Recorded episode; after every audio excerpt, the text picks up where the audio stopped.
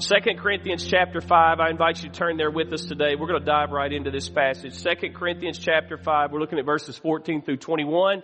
Again, we're in our 21 day season of prayer and of fasting. Uh, how you enjoying the devotionals? Come on, Living Hope Faithful. Enjoying them? Yeah, today is day 14. And uh, this morning's devotional is about uh, uh, giving ourselves first to the Lord. Giving financially and serving in ministry and stewardship is all about first surrendering all that I am and all that I have to Jesus. How many of you want to declare today, Jesus is owner of everything, isn't he?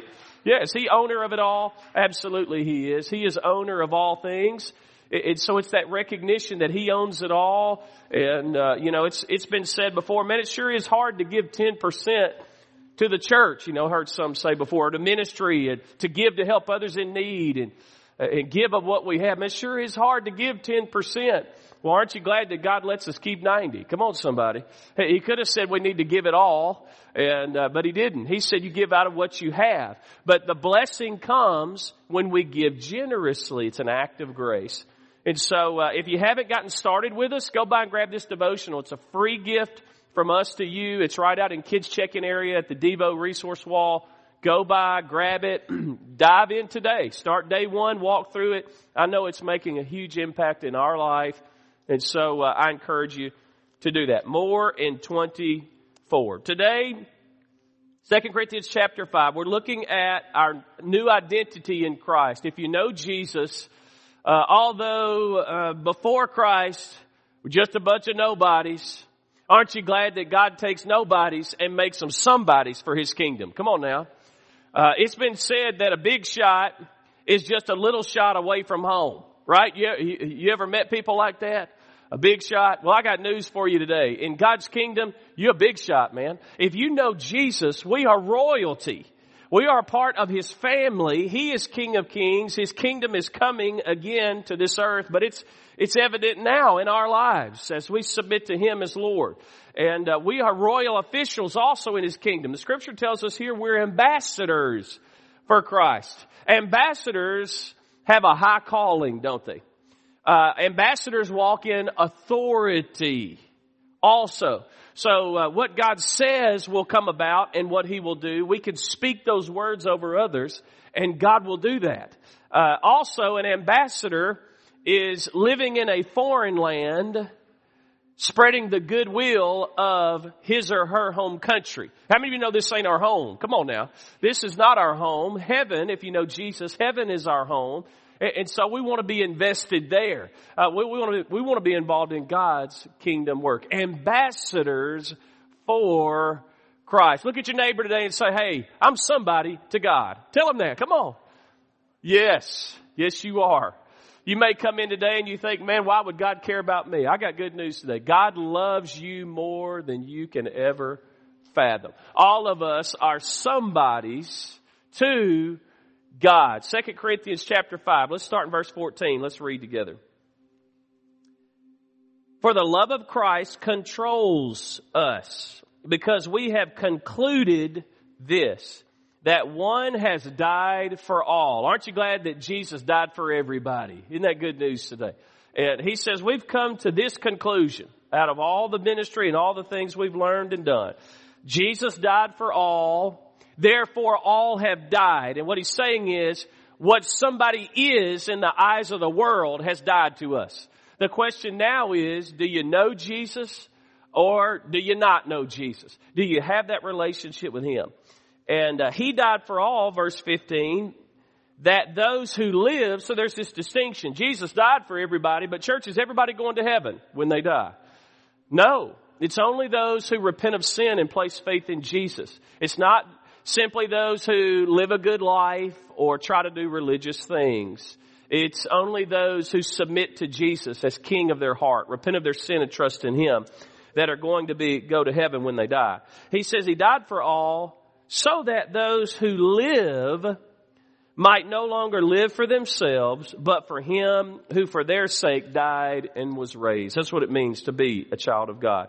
To live for Jesus. Verse 16, from now on, therefore, we regard no one according to the flesh, even though we once regarded Christ according to the flesh, we, we regard him thus no longer.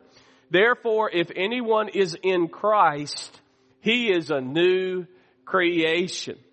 The old has passed away. Aren't you glad your sin is gone if you know Jesus? The old is passed away. We are not defined by our past. we are defined by the grace of God. The old has passed away. Behold, new has come. All this is from God, who through Christ reconciled us to himself and gave us a ministry. And specifically, it's the ministry of reconciliation. That is, in Christ, God was reconciling the world to himself, not counting their trespasses against them, and entrusting to us the message. So we've got a ministry and a message, the message of reconciliation. And then here it is, verse 20, that new identity we have in Christ. Therefore we are ambassadors for Christ. God making his appeal through us. We implore you on behalf of Christ, be reconciled to God. For our sake, Oh, the great exchange of the gospel. Look at what it says. For our sake, he made him to be sin who knew no sin, so that in him we might become the righteousness of God. Ambassadors for Christ. First Peter chapter 2 verse 9 says it like this. We are a chosen race, a royal priesthood, a holy nation, a people for God's own possession. Why? that we would proclaim the excellencies of Him who called us out of darkness into His marvelous light. And as ambassadors, first of all, we see in this passage, we are controlled, first of all, by love. He says here, the love of Christ controls us. So love, the word here for love is the word agape in the Greek. And uh, there were multiple words that were used in the Greek to speak of different types of love. Agape was not used very often in society until Christianity became a thing. Uh, in fact, agape was this basically radical new word to the culture to describe, listen to this, the radical love they saw among these new followers of Jesus and specifically how this love, it broke down all the, as the scripture says, all the dividing walls of hostility. There were people of every race, every nationality, uh, for, uh, all kinds of socioeconomic levels or different statuses in society. Uh, both genders, right? People from all different walks of life uh, different political stances, who now were all coming together in this bond of love. As the apostle Paul said in the book of Galatians, he said, in Christ there is neither Jew nor Greek, slave nor free, male nor female, but all are one in the Lord Jesus Christ. That's the kind of love that the world should see in His church and in us. If we're truly being the ambassadors for Christ, glorifying Him in the way that He has called us to do that, then the, uh, hello, are you listening to me this morning? If you are, say amen. Uh, the church should not be known for its socioeconomic status. The church should not be known for its political stance, although we stand for those things in the scriptures that are uh, of God, such as life, right? We want to, we want to stand for life. Traditional marriage, the Bible, it's biblical marriage. By the way, it's only marriage, right? One man, one woman for one lifetime. God speaks to these things. And so we want to stand on the truth of God's Word. But listen to me today. Uh, we are not errand boys and errand girls for some political party. Can I get an amen on that? Uh, may we not forget that in the midst of a political season, an election year. We are not here to promote a candidate. We're not here to promote a donkey or an elephant. We're here to promote Jesus. Come on, somebody. And, and when our political stances or our socioeconomic status or dignified place in society or our, or our worldly success or our race or our sexuality. There's, there's only one biblical sexuality, but that would still fit in this passage. I believe that uh, no matter what your gender status or sexuality status is, we all come together as one in Christ and He transforms us and changes us and calls us to His pattern for gender and sexuality, right? Which is, again, one man, one woman for one lifetime. By the way, our gender is given to us by God at birth. We're talking about, uh, you know, birth today and babies and sanctity of life. Listen, today God made you who you are. The greatest joy of life is to be who you are, full of Jesus, not something or someone else, right? But the gospel destroys all those barriers and it brings us together as one loving family. If we are going to be the ambassadors for Christ that He has called us to be, we, we have to express this same love toward others. Gracious, merciful, kind, reasonable, and respectful, although we disagree, right, with sin and wickedness in our world, but yet God has not called us to live unreasonable, disrespectful, angry, critical, bitter lives. He's called us to live lives of love. Think about Jesus. That's the supreme example, isn't it? Scripture says that uh, God demonstrates His love toward us in that while we were yet saints, Christ, come on now. Even though we were saints, we were perfect. Jesus died for us. Is that right? by the way, every shade and type of our sin is a stench before God. Don't you know that Jesus died for gossip just like he did the gender issues? He did.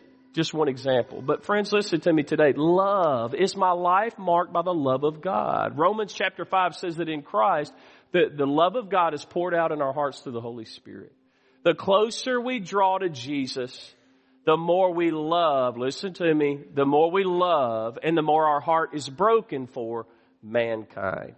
One of the biggest differences, listen to this, what he's saying is, one of the most marked differences between Christians and those who do not follow Jesus is how we view people.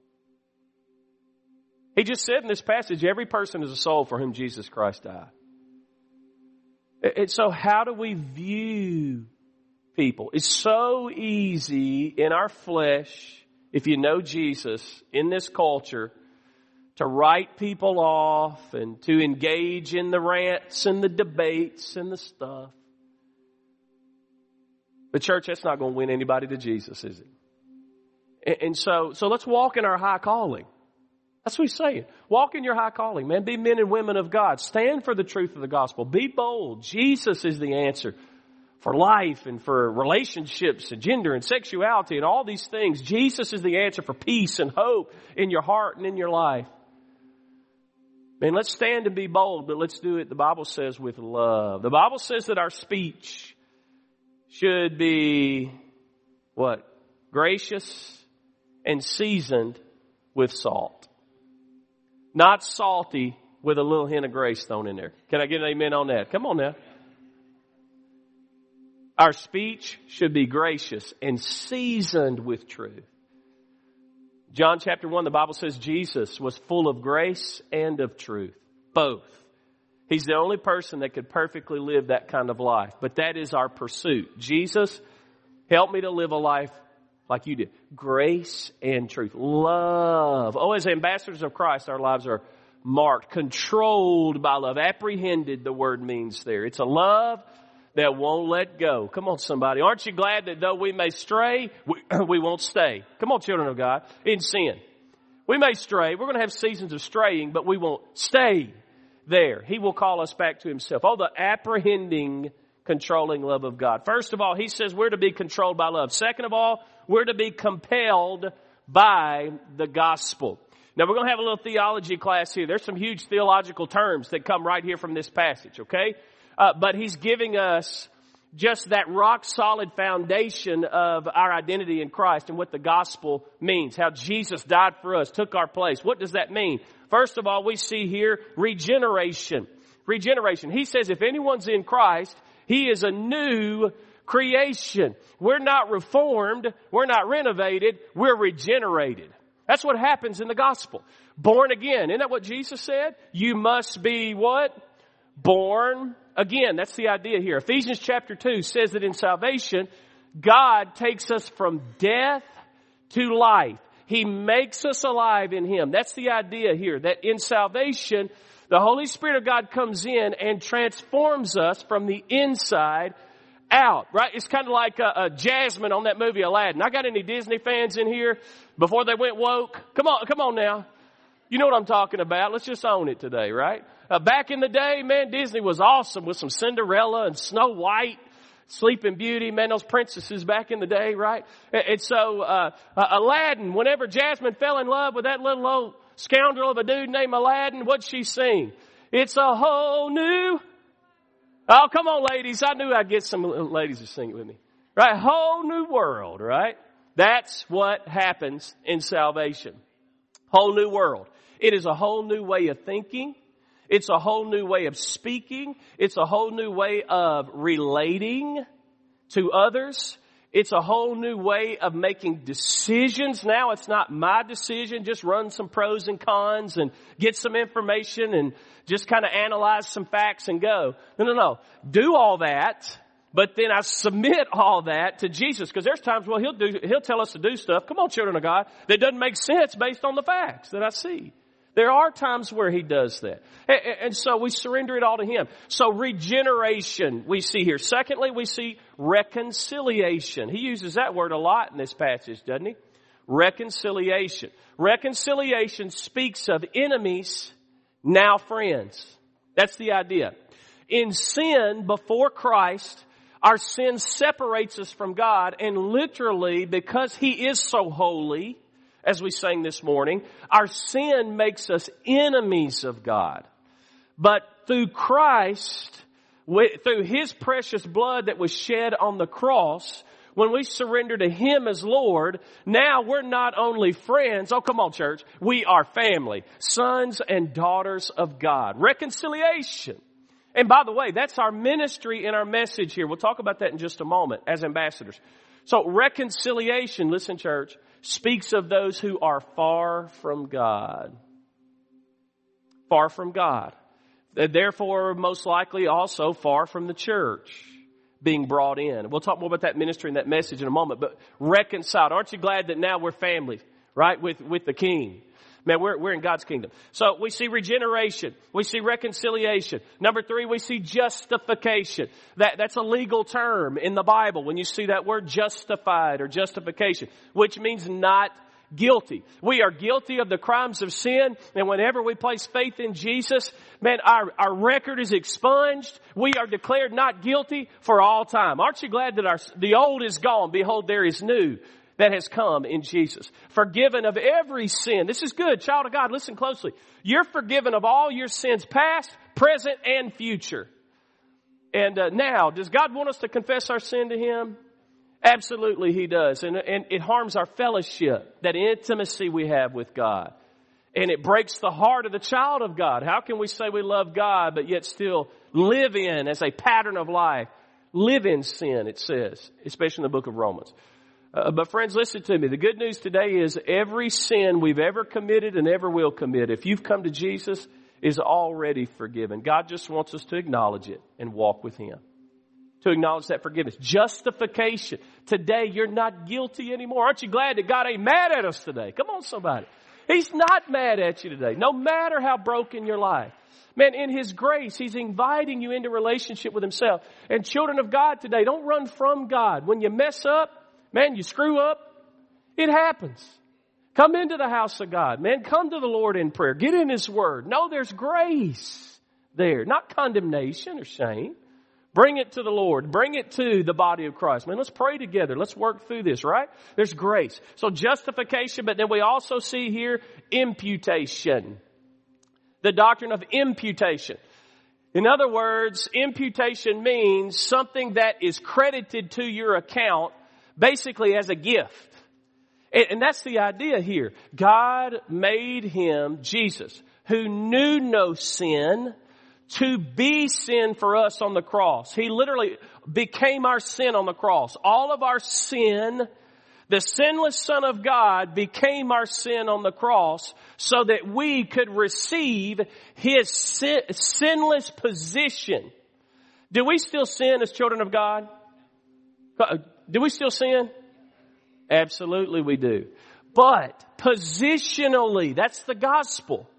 When God looks at me now, He doesn't define me by my sin. He defines me by the, hello, the righteousness of His own Son. That's what God does. That's what happens in the gospel and happens in salvation. Imputation. Reminds me of the story of uh, dude Frank Abagnale. You ever heard that name before? Y'all ever seen the movie Catch Me If You Can with Leonardo DiCaprio? Uh, it's the story of Frank Abagnale. Man, this little dude for five years was the most arguably the most famous con man in, in history.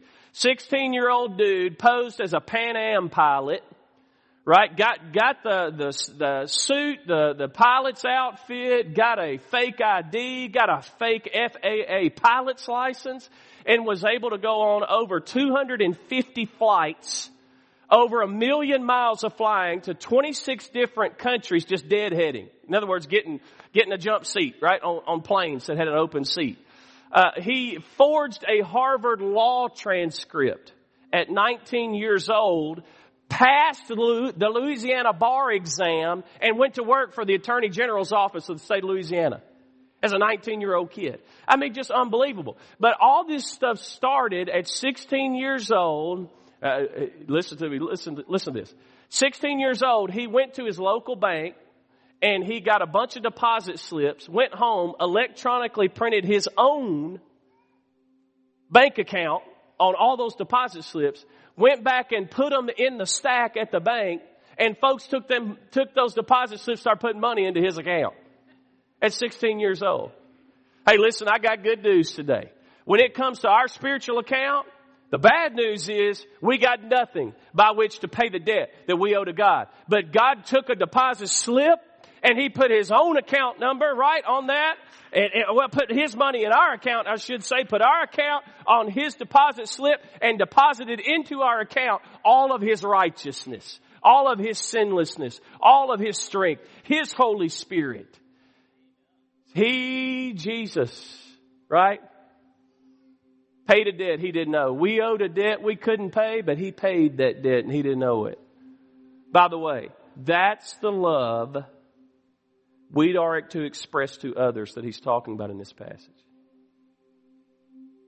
Which leads to number three. Man, we're to be controlled by love, compelled by the gospel, but number three, we see here, we're commissioned for the kingdom. If you're a child of God here today, listen, we are saved to share we're saved to give. We are saved to serve.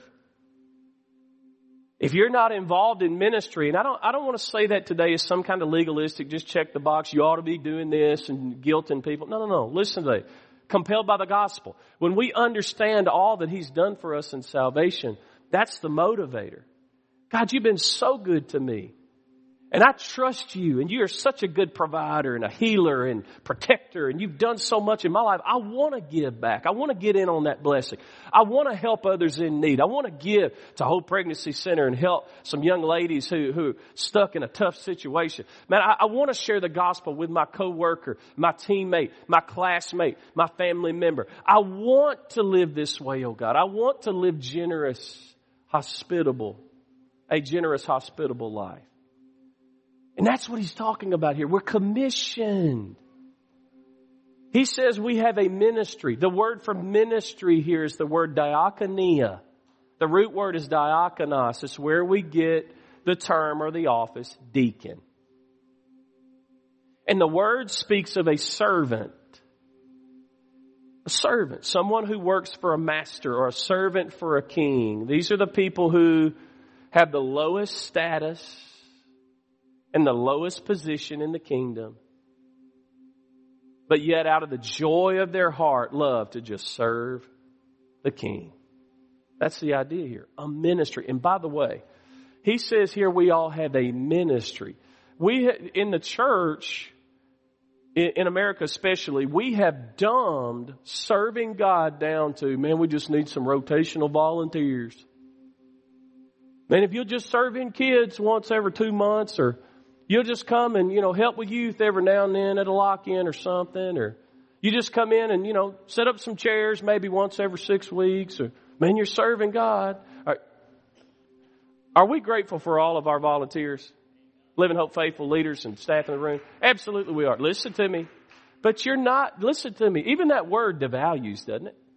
You're not a volunteer. We're ambassadors for Christ. Every single child of God, listen to me, doesn't have a, a rotational volunteer position in the church. Every child of God has a ministry. Whole different mindset, isn't it? So a part of our response today, we're going to move to prayer and response time in just a moment. Part of our response today is this question. What's your ministry? We want to get everybody in this place into that ministry. Where is it? Where your heart is full of God and you're excited about it and you want to serve in that place. Where is it? Whether it's here in the church or it's with Hope Pregnancy Center or Manna Cafe or Yay Packs or Mission Partners in Town or maybe God is calling you today to full-time ministry or missions. That's what God did in my life. Right?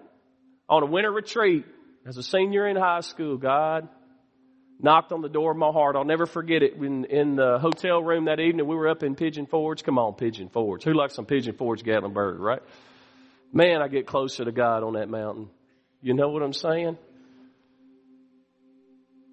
We had winter retreat for, for our youth group and we're up there with a bunch of other youth groups. Man, in the middle of the night, I'll never forget it. I'd gotten saved a year before at 17 years old. By the way, grown up in church all my life. Godly parents raised me in the church. But I, man, I got baptized when I was eight years old, but I wasn't saved. And I didn't realize it till I was 17 years old, man. And, and God apprehended me with His gospel and said, listen, you're playing the game. I am not the Lord of your life. And I surrendered to Jesus. And by the way, I was baptized again, but this time it was for real. The week after I gave my heart to Christ. But a year later, we're, we're at this retreat in Pigeon Forge, and man, in the middle of the night, God woke me up in the middle of the night and I, and I went into the bathroom there because, you know, a group of us in the room. It's in the middle of the night. So I went in the bathroom. I just start praying, man. I'm like, God, I thought I saved, you know, I, God, I thought I was saved and everything's good and what's going on? And God said, listen, you're saved. I'm calling you to ministry. And he, he wanted me to remember that day because ministry, listen to me, full-time ministry ain't easy. It's incredibly rewarding. It's such a joy to it, but it's not easy. And God called me that night and He said, Listen, I'm calling you to full time ministry. From that point, started getting involved in our student ministry and leading worship and leading Bible study, just as, as, as a lay person. By the way, what your, the job that you keep, right? A job is what we're paid to do.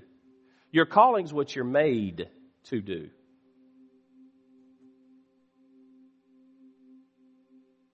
You do what you love. The things that you love, you pour your time and money into. Listen, some of you guys, I don't have to say nothing to you about spending your money to go hunt or play golf or go fishing. Ladies, go shopping. Why? Because you love it. You love it. How in the world can we say we love God? We don't want to give any time or money to Him. Are you listening? I don't mean that to be hard today. Let me ask you another question. This is a question on my heart this past week. Young couples especially, listen to me. Because the statistics right now in the church in America are that the majority of the giving and the serving comes from middle-aged and older people. People who grew up in a time where you gave to institutions. You gave back to your college or your university as an alum, you know, alumni of that school and give to your church and you want to see these institutions and these organizations strong. And it's not about institutions or organizations. But let me ask you a question. If the church of tomorrow is based on your giving and serving today, what's it going to look like? What's it going to look like? And hear my heart today. That I don't I don't mean that to be condemning. That's just that's just real, isn't it? It's not about the church needing your money. It's not about God needing, God doesn't need your money or mine. It's about us expressing our worship and our gratitude, man, in extravagant ways. I'm the one that needs to give. I'm the one that needs to serve.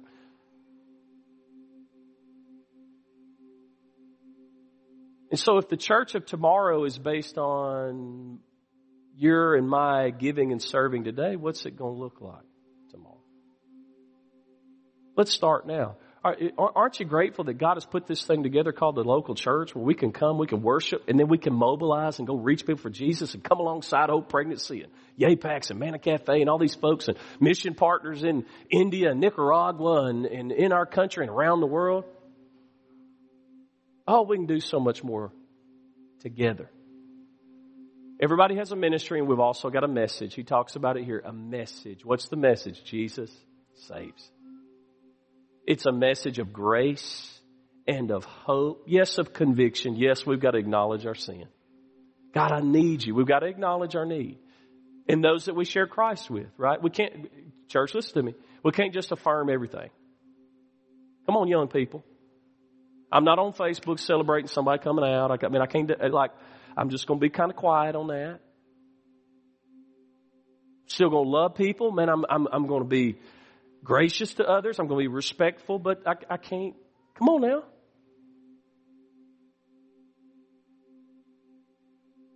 But at the end of the day, the message is listen, we all need Jesus, and man, I'm inviting you to know Him. Grace, hope, transformation, real peace, life awaits.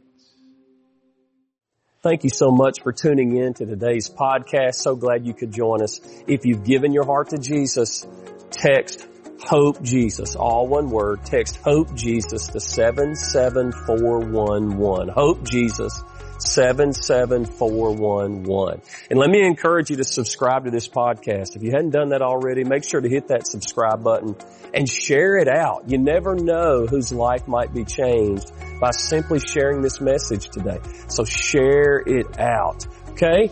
And so thank you again for listening in and we invite you to listen in with us next week.